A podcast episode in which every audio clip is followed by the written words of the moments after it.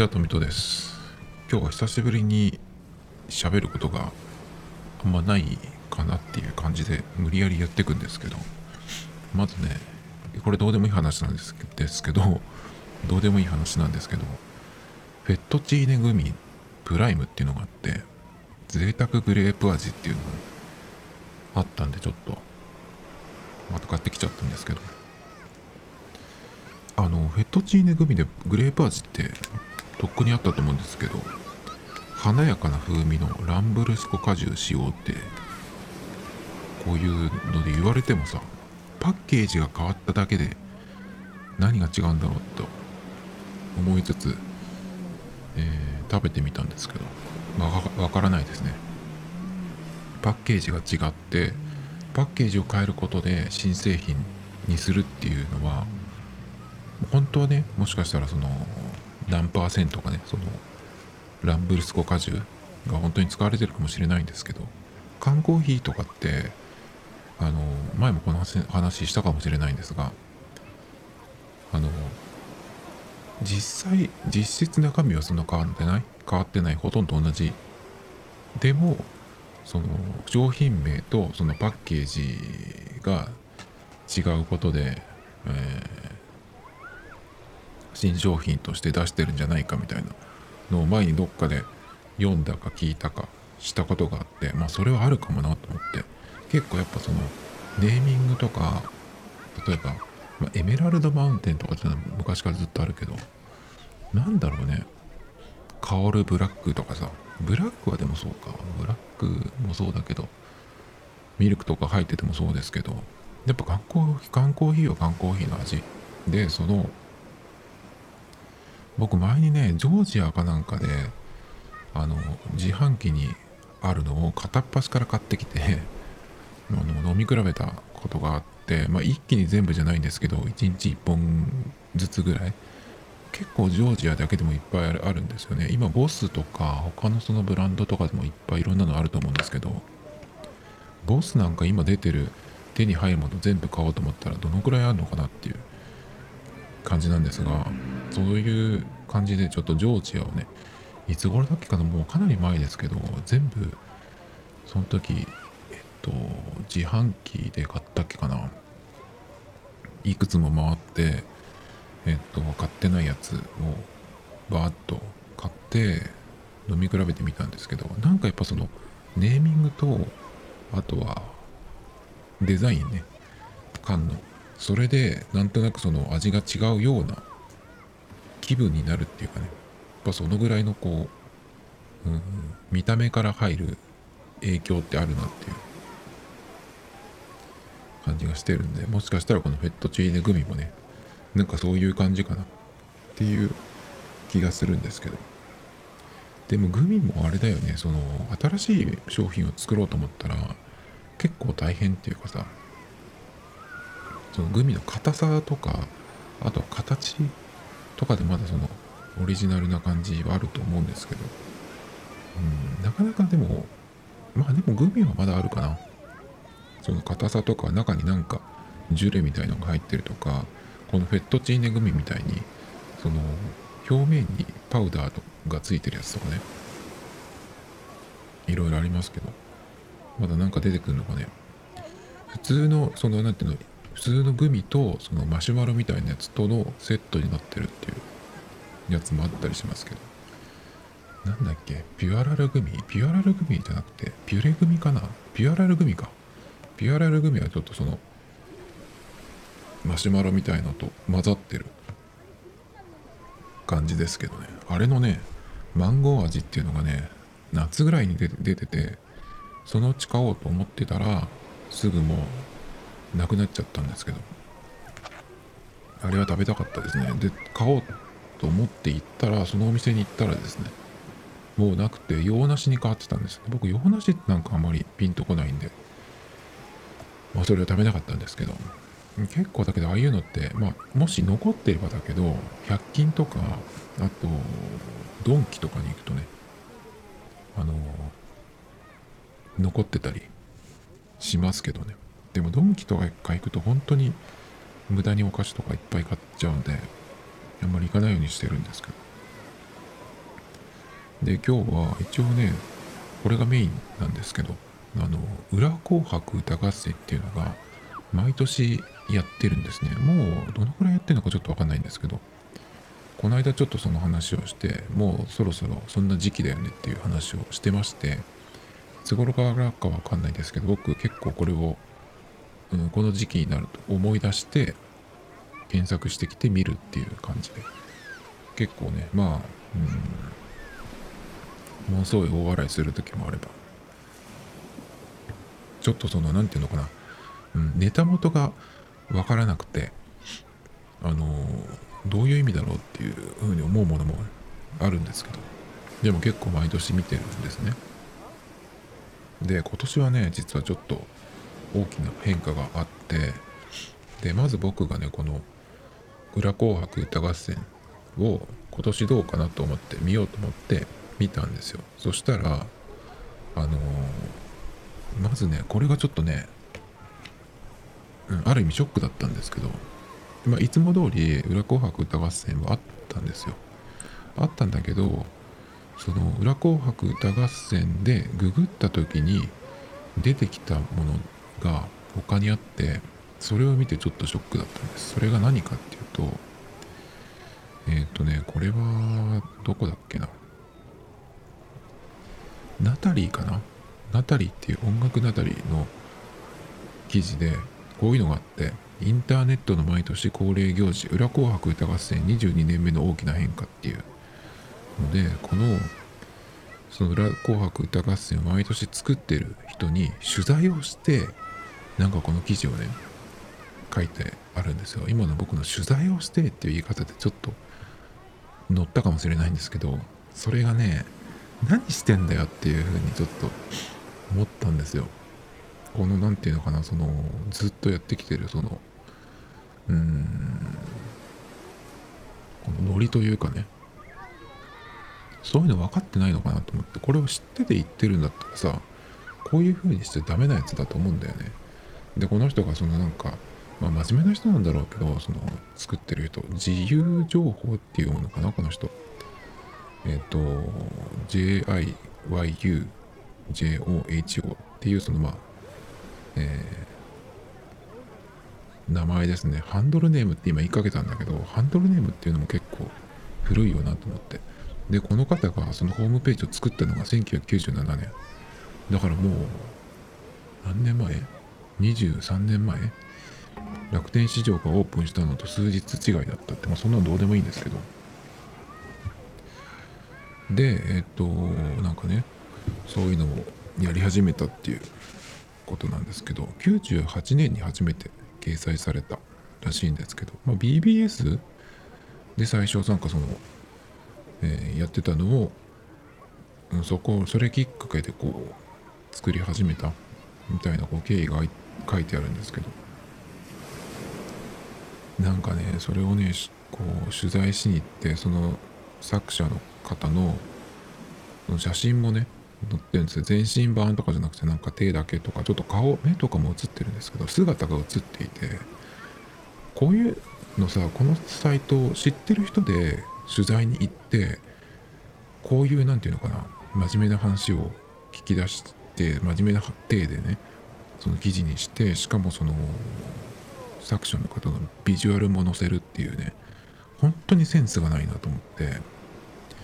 結構ねあのうん、怒ってるってのもあれですけど本当にダメだなっていう本当にこの記事って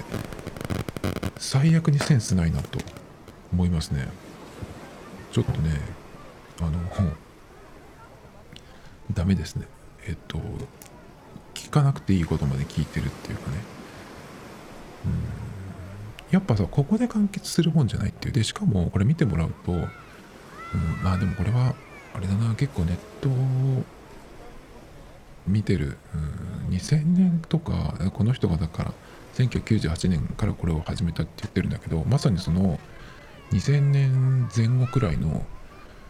その個人のホームページってテキストベースだったんですね。まだその画像とかも結構重たいしまだ回線が光回線じゃないですよね確か。Google とかはまだもうあったと思うけどその Gmail とかなくて本当に Google のロゴと検索ボックスだけっていうすごいシンプルな、えー、やつでしたね。だけどもうその時から Google は確か検索のその精度というかねが全然違うっていう感じで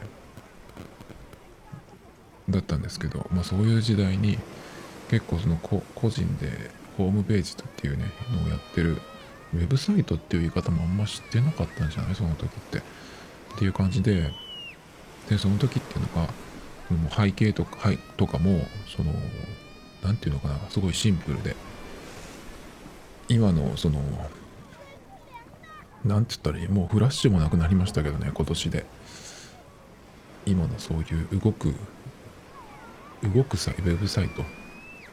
っていう言い方も変ですけどもうウェブサイト自体があの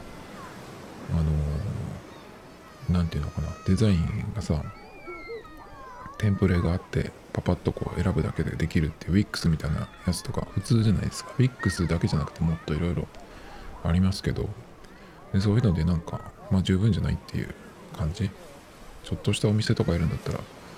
それでもいいんじゃないっていうぐらいのねものがあるある程度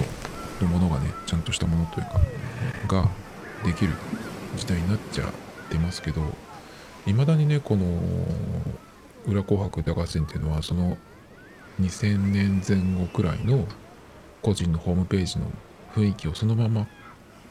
やってるっていう感じでちょっと僕それはあのなんかあえてやってるんじゃないのかなっていうかめんどくさいからやんないっていうねのもあるかもしれないんですけど。なんかそういうとこも何ていうのかなそのレトロな雰囲気というかレトロっていうのもおかしいですけど2000年前後の時のやつでね。だけどまあそういうのを残しているというかっていう雰囲気も込みでやってるとやっぱりそこで完結してるってそのそこで余分なものを見せてないっていうことはうーんその作者の何ていうのか意図っていうのもあるかもしれないけどこの「裏紅白」の雰囲気がそれでできてると思うんであれ？なんかノイズが乗るななんかねなんつったらいいのかな。あのー、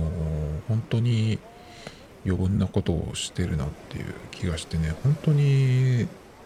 最悪だなとこの記事を書いたこともそうだしその写真を載せるってもそうだし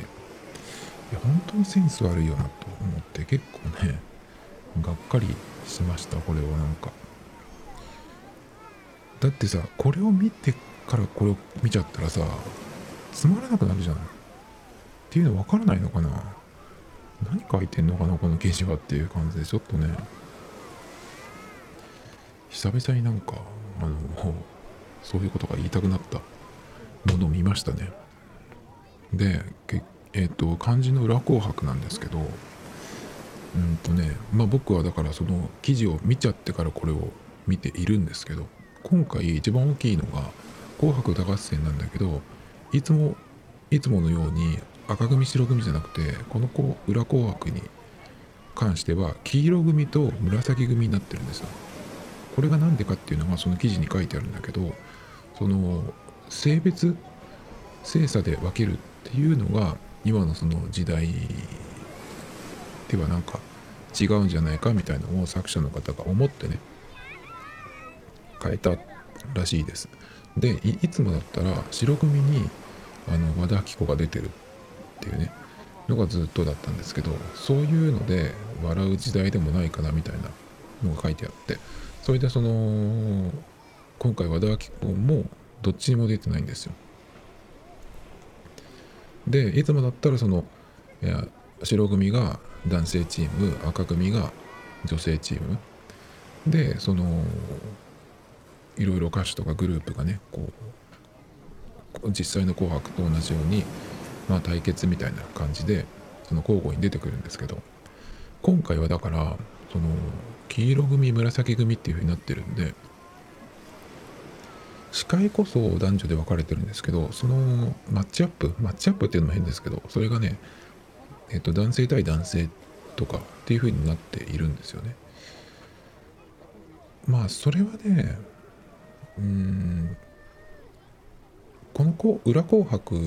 てそのその時にそのその年にあったものとかなんかそのこう目立ったことがあった人っていうのがこう、え、それぞれの組に分かれてこう対決していく。だからこれの人この人の、うん、相手は誰かっていう。例えば今回だと、え、東出さんと杏さんの対決があったりとか。これねえっ、と何回かあるんですけど剛力さんと前澤元社長とかね。っていうのがあるんですけど、えー、何を言おうとしたんだっけ？そうそうだからまあいつもだったら男性女性なんだけどそうじゃないのもあるっていうねっていうことで、まあ、その方がその男女で分けるよりかは分けるっていうことがちょっとその、うん、ネックになるというかねそれがなかったらこの人とこの人うん、組ませられるのにっていうのが今までももしかしたらあったんじゃないかなと思うんですよね。だけどまあその作者の方の、うん、そのインタビュー記事によるとねその性別とかじゃなくで分けるっていうのがなんか時代じゃないんじゃないかなっていうふうに言ってるっていうことなんですけどそれに関してのねちょっと僕思うことがあるんですけど、まあ、まずとりあえずこの今回の「裏紅白」どんな感じになってるかっていうのをね、まあ、全部こう言っていくとちょっと長いんであれですけど気になったところをねまず上げていこうかなっていうせっかくこれ見たんで。でまず黄色組司会が香川照之さん。で、えー、紫組の司会が田中みな実さんですね。うん。まあこれはそそんなにそんなにかな。で黄色組サポーターっていうのがあってフワちゃん霜降り明星ぺこぱ。え紫組のサポーターが、ま、サポーターがみちょぱかまいたちパンサーですね。ここはそうでもないかな。で黄色組トップバッターがこれ毎回なんですけどタモリでウキウキウォッチング。なんかね僕これをね確認するために見に来てるような気がするんですよね。今年もタモリ来てるっていう感じ。あともう他にも毎年常連がいるんですけど今年も出たかっていうね感じで。えっとそれで最初の対決はダモリウキウキウォッチングに対して浜崎あゆみが M でねこれはなんだ？いや浜崎あゆみって今年何かったっけか？なんかこの人ってもうネタを私生活でこうをネネタとして提供してる芸人っていう風な見方になっちゃってるんですけど、ね、次が手越優也で「I'm coming」これがね秀逸じゃない？手越優也で「I'm coming」ってナイスだと思うんですけど。でそれに対して宮迫博之「雨上がり」ってね。まあ宮迫博之はもうどうでもいいですね。えそれから次がさっき言ったんですけど東出さんで「ノーダウト」で、えー、次対するはアンさん。弾き語り教訓1ってこれは何なんだろうな。ちょっとこれ調べた方がいいかな。で次はチョコレートプラネット香水に対して広瀬香美マリーゴールド。でそのまあ次がですね剛力あやめ悔しいけど大事な人、えー、に対して前澤友作元 ZOZO 社長のゼニドルソングでいいのかな。もうだけど前澤さんもちょっと飽きないっていう気がするんだけどそのお金配りっていうやつやってますけどまあいいんじゃないっていう感じ。あのまあねそれで次が山口達也本日未熟者に対して、えー、近藤正彦けじめなさい。近藤正彦で受けたのがねだからそれなんか不倫かなんかが暴露されてでそその後に僕これここでネタにしたんですけどゲーテっていう今出てるやつかなゲーテっていう雑誌の表紙にあの近藤正彦が出てるんですけどそのねキャッチがねえっとなんか隠れ家だっけかな？そのなんかそのっていうようなその特集で不倫で出た人で隠れ家っていうね、えー、キャッチが出る雑誌の表紙ってねすごいなんかタイムリーだなと。思ってもちろんそれのそれが出る前に、えー、撮ったやつだと思うんですけど本人サイドからちょっとやめてくれっていうふうにはなんなかったのかなっていう。じゃなくじゃなかったからこの表紙で出てるっていうね。だと思うんですけど。えっ、と大体でもまあちょっと飛ばしていくんですけど。それからね。なんだろうな僕が面白いなと思ったのはですね。うん。結構今飛ばしてるんですけど。あのね分かんないのが結構多いんですよ石橋貴明杉ノールのテーマ対浜田雅俊出前館の歌。これはなんとなくわかるけどうんと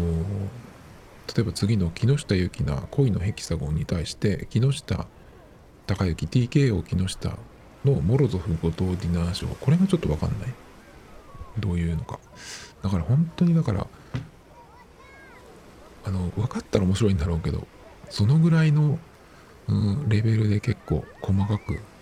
やってるんですねいつもね。だから1年間ずっとそのネタ収集をしてるみたいな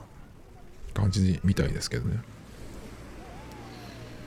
これとかもっとわかんないです。えー、工具、工具維新、KOUGU で工具っていうのかな。工具維新のテーマに対してストレッチャーズ、かっこジャングルポケット、どこにも効かないエクササイズと。か、ちょっとわかんなすぎてね。それとか、何かな。安西カレン M とかね、これわかるけど、新しい地図、雨上がりのステップ。これかな面白いの。ちょっと、えー、浜口初江京子アニマル。だから浜口アニマル浜口さんのファミリーですね。で宝の山に対して木村拓哉工藤静香ココミコウキのドライブするならジョイマックファミリーファミリーアンサンブルバージョン。いやこれすごいな。そのなんか木村拓哉ブランド。あと工藤静香がその黒幕っつって悪いけどそのプロデューサー的になってるのか分かんないんですけどそれをこう台無しにするこのあの何？チョイスというかね。他にはねえー、なんかな。結構今年は僕的にはねあんまりちょっと分からなすぎてちょっとうんそんなに乗れてないんだけど これ、これ面白いな。えっ、ー、とね、ちょっとノイズが。えっ、ー、とね、ディル・アングレイのボーカルになりすまして内縁の妻、家族から5000万騙し取った男で、激しさとこの胸の中で絡みついた灼熱の闇に対してリリアン CG カッコ CG グランシャトーの CM ソングってねあとこれもいいかもえっ、ー、と、これはね、土屋太鳳コンテンポラリーダンス対井森美幸井森ダンス2020っていうね、土屋太鳳のコンテンポラリーダンスってなんかでテレビで見た気がするんですけど、コンテンポラリーダンスっていうのは、あの、なんかがっちりした振り付けがあるんじゃなくて、その、なんて言ったらいいの？前衛的なやつって言ったらいいのかな？で、すごいっていう感じでやられてたんですけど、あれって、笑うとこじゃないのっていうふうにちょっとずっと思ってたんですけど、笑ったら怒られそうですけどね。まあ、イモリダンスっていうのはあれですね、イモリさんが、あの、ホリプロだっけあの人、ホリプロのそのオーディションの時にレオタードでなんか踊ったやつですよね。あれ、アンドロイドの動く待ち受けにしたいなっていうふうにちょっと思っちゃったりするんですけど。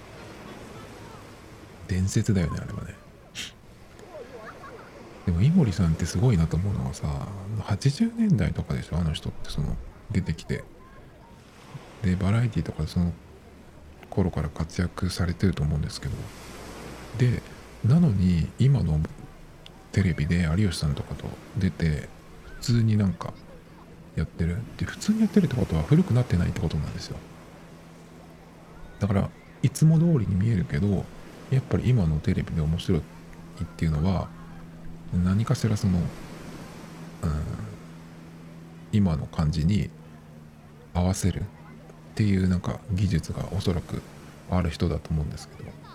それがそう見えないっていうのがね相当なんじゃないかなっていう気がするんですけどそのぐらいかな。あとは山田隆夫対安葉とかね安葉とかもういいよね。千賀よし子対沢尻エリカとかねなかなかこの辺ちょっと来てるなっていう感じ。そうそれとねえっと毎年これが最初にだからそのタモリのウキウキウォッチングから始まるっていうのは恒例なんですけどこれもね今年いるかなと思って見たらいましたね。今井メロのメロラップね。これこれここでしか知らないんですけど何なのか知らないんですけど今井メロってのはあれですよねスノーボーダーでしたっけ？でなんかそのえっ、ー、と AV 女優にはなってないと思うけどなんかそれに近い感じになった人じゃないっけかな。また今年もいましたね。でね吹石和恵とか出てくるんですよね。吹石和恵って福山雅治の奥さんだっけか。あとねそうこれ、えー、これも毎年出てきますね、えー、リスキーかっこ柴崎和歌子。これよくわかんないんですけどまあ私これもいるかなと思ったら見ましたね。ちょっとねもう笑うしかないこの辺は。毎回いるから。えー、今年佐々木希パピパペピプパペパペピプパピペプパペピプポ対釈由美子釈お釈ね。これが言いたいだけだと思うんだけどまあまた言いましたね釈由美子もね。釈由美子バージョンいくつなんだって感じなんですけど。この間なんだっけな。あの伊集院さんのラジオだっけかな？釈由美子が顔認証をしたら顔のバージョンが変わってるからロック解除できないみたいなね。そんな、えー、はがき職人の人のネタがありましたけど。すごいよね。それ本当にあるのかな？それから、えっ、ー、と、これが最後、最後の曲かな。これも毎年出てるんだけど、ヒデロ・燃えろ・バルセロナね。燃えるバルセロナっていう電気グループの曲が確かあったような気がするんですけど。っていう感じで今年はまあうん今年のネタっていう感じのがあんまりちょっと僕は疎すぎて分かんなかったんでちょっとそれがもったいないんですけどエンディングにスマップがね出てきますね。それから審査員でうんそんなにこうピンとくる人はいないかな。結果発表浜田雅俊。これはあれですよね。結果発表っていうやつが浜ちゃんがなんか水曜日のダウンタウンかなんかでやってたんですよね。まあそっからだと思うんですけど。それからラジオ実況長州力とかね何言ってるか分かんないってやつでしょ。あとこれも毎年いるんだけどその他 TOKIO っていうだからいろいろやるっていうことだと思うんですがそういう感じかな。12月31日7時15分から裏紅白チャットをやるそうですね。覚えてたら見ようかな。そんな感じかな。あのね、この下のところに、あの、主な線に漏れた方々っていうのがダーって書いてあるんですよ。そこに和田アキ子とか、そのいろんな、えっ、ー、と、芸能人とかが書いてあるんですけど、ジャギアンダースカとか、えー、後藤真希とかね、えっ、ー、と、田口淳之介対小峰玲奈とかさ、坂口杏里とかね、すごいいっぱいいるんだけど、田代正史とか、新宿三井ビルのど自慢出場者の皆さんってどういう意味なんだろう？あとは誰だろうな。とこれもう見てると笑っちゃうからね。あの普通になんだろう。あの芸能人の方がいっぱい出てくるんだけどここで名前を見ると笑っちゃうっていう人がいるかな、うん、誰かいるかな他に。結構普通に有名人がいっぱい出てる。ローランドとか坂上忍とか。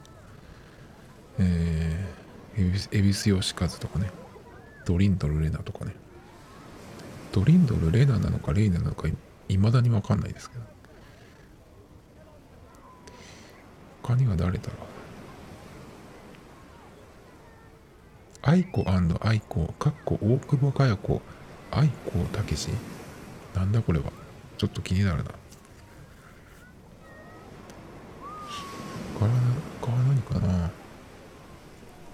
マハロ太夫、かっこフジモンとかちょっと気になるんですけど。あと、ビートたけしと18歳年下女性夫妻とかね。夫妻で出てる人結構いますね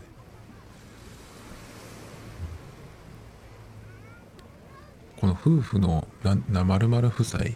のコーナーちょっと見ていくと結構それ見てるだけで笑えるんですけどえっ、ー、と本並健治丸山桂里奈夫妻とかねえっ、ー、と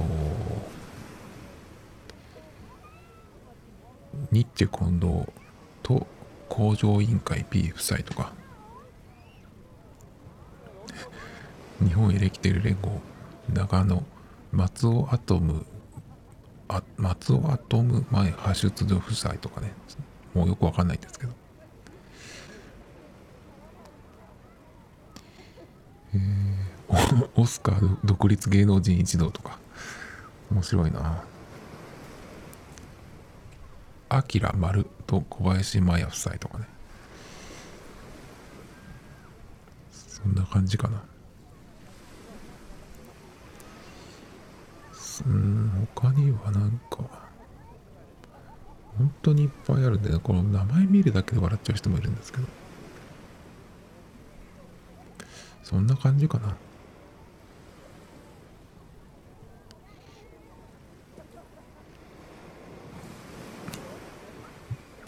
でその最初にちょっと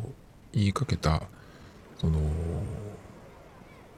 男女でチーム分けしないっていう。あと多様性とかさ。あと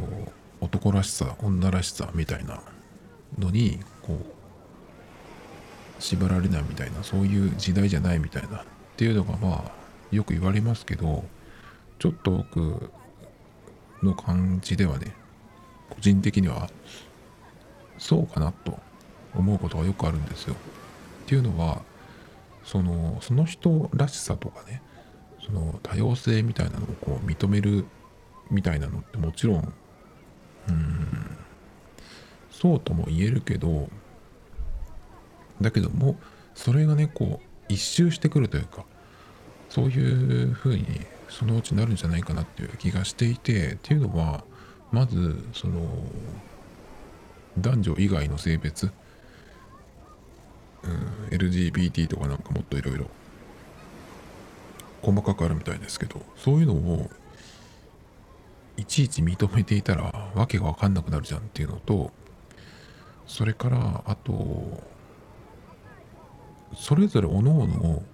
の人が自己主張を自分たちを認めろっていう自己主張をするとねそれって結局最終的に争いになるじゃんっていう気がするんで昔からそういううん単純に男女に収まらない性別の人っていうのは昔からいたわけですけど何て言うのかなそうそういう人はそういう人でこう特に主張とかをせずうまくやってきたっていう人もいると思うんでそのなんかやたら声を上げないでくれよっていう人もいるんじゃないかなっていう気がするんだよね。結局そういう風にするとさあのなんか揉め事になったりとか渋谷区のなんか同性同性婚？とかもさ、うん、まあああいう人の場合って結局そのなんかっていう時にその相続とかなんとかっていうね法律が関わってくる時に夫婦として認められないっていうのが、困るっていうかので、まあ、声を上げてっていうのが大きいんじゃないかなと思うんだけど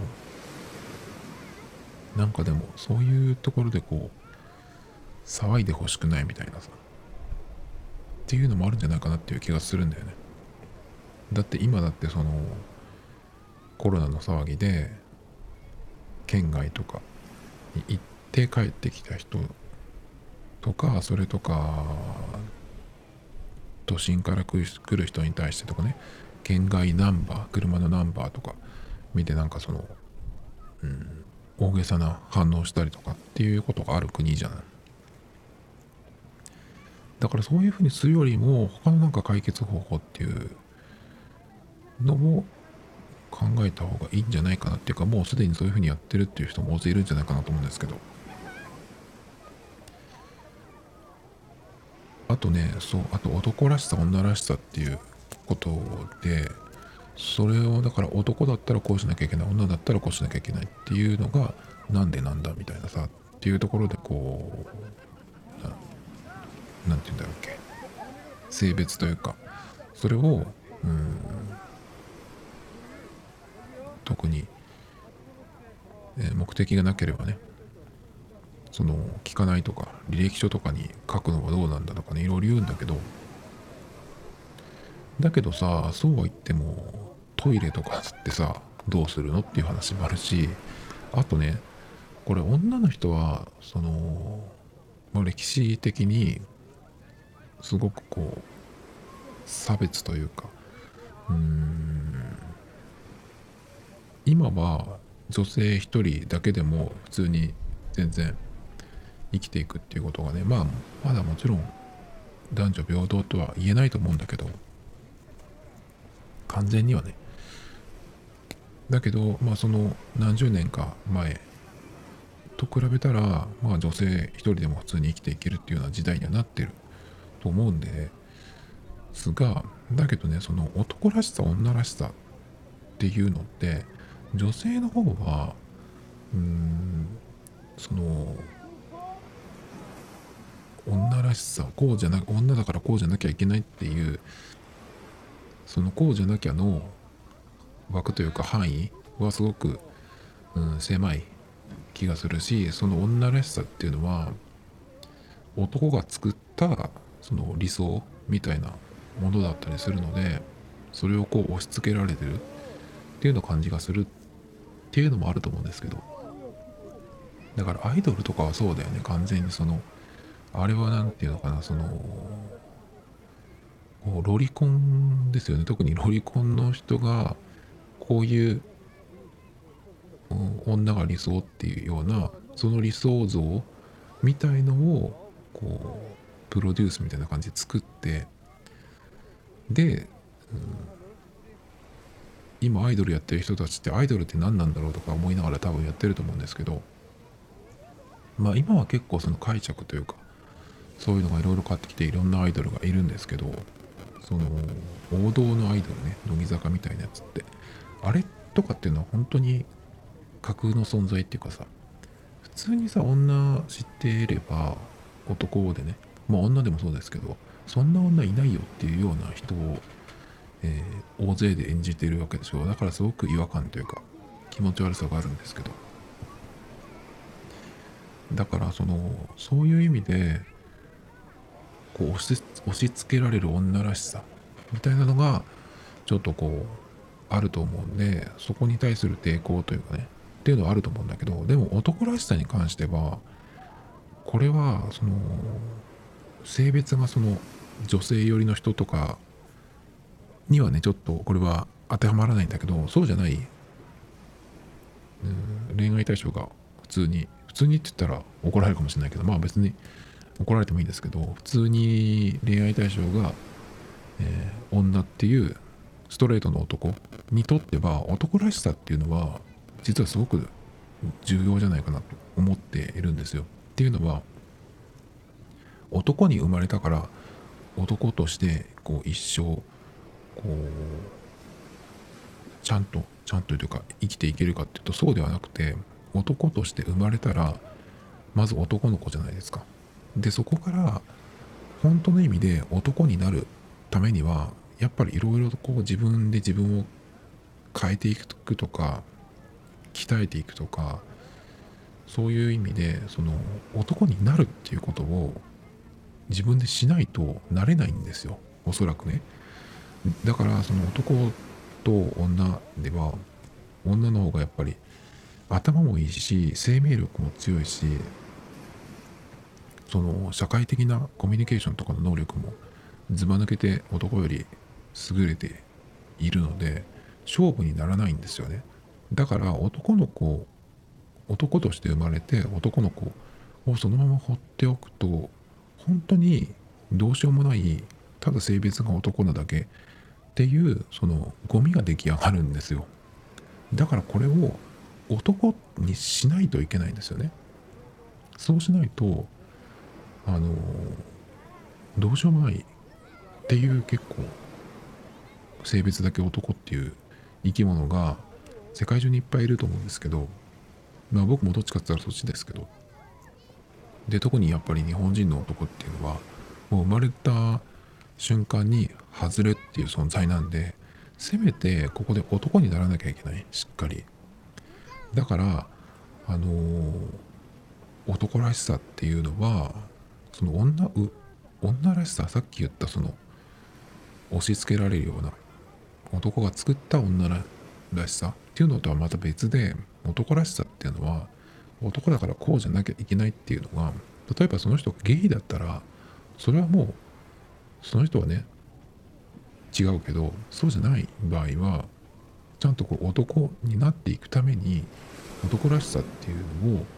その男として女じゃないから自分は男だからこういう場合はこうしなきゃいけないとかこういう準備をしてなきゃいけないとかね。こういう役割をしなきゃいけないとかいろいろあると思うんですけど。だからその男らしさというか男になるっていうのをこう意識して生きていかないと本当にあのゴミみたいな男になるんで。だからね男らしさっていうのはその女らしさと対ではなくてまた別の意味で実はかなり重要じゃないかなとよく思うんですよね。小さい子とか見てても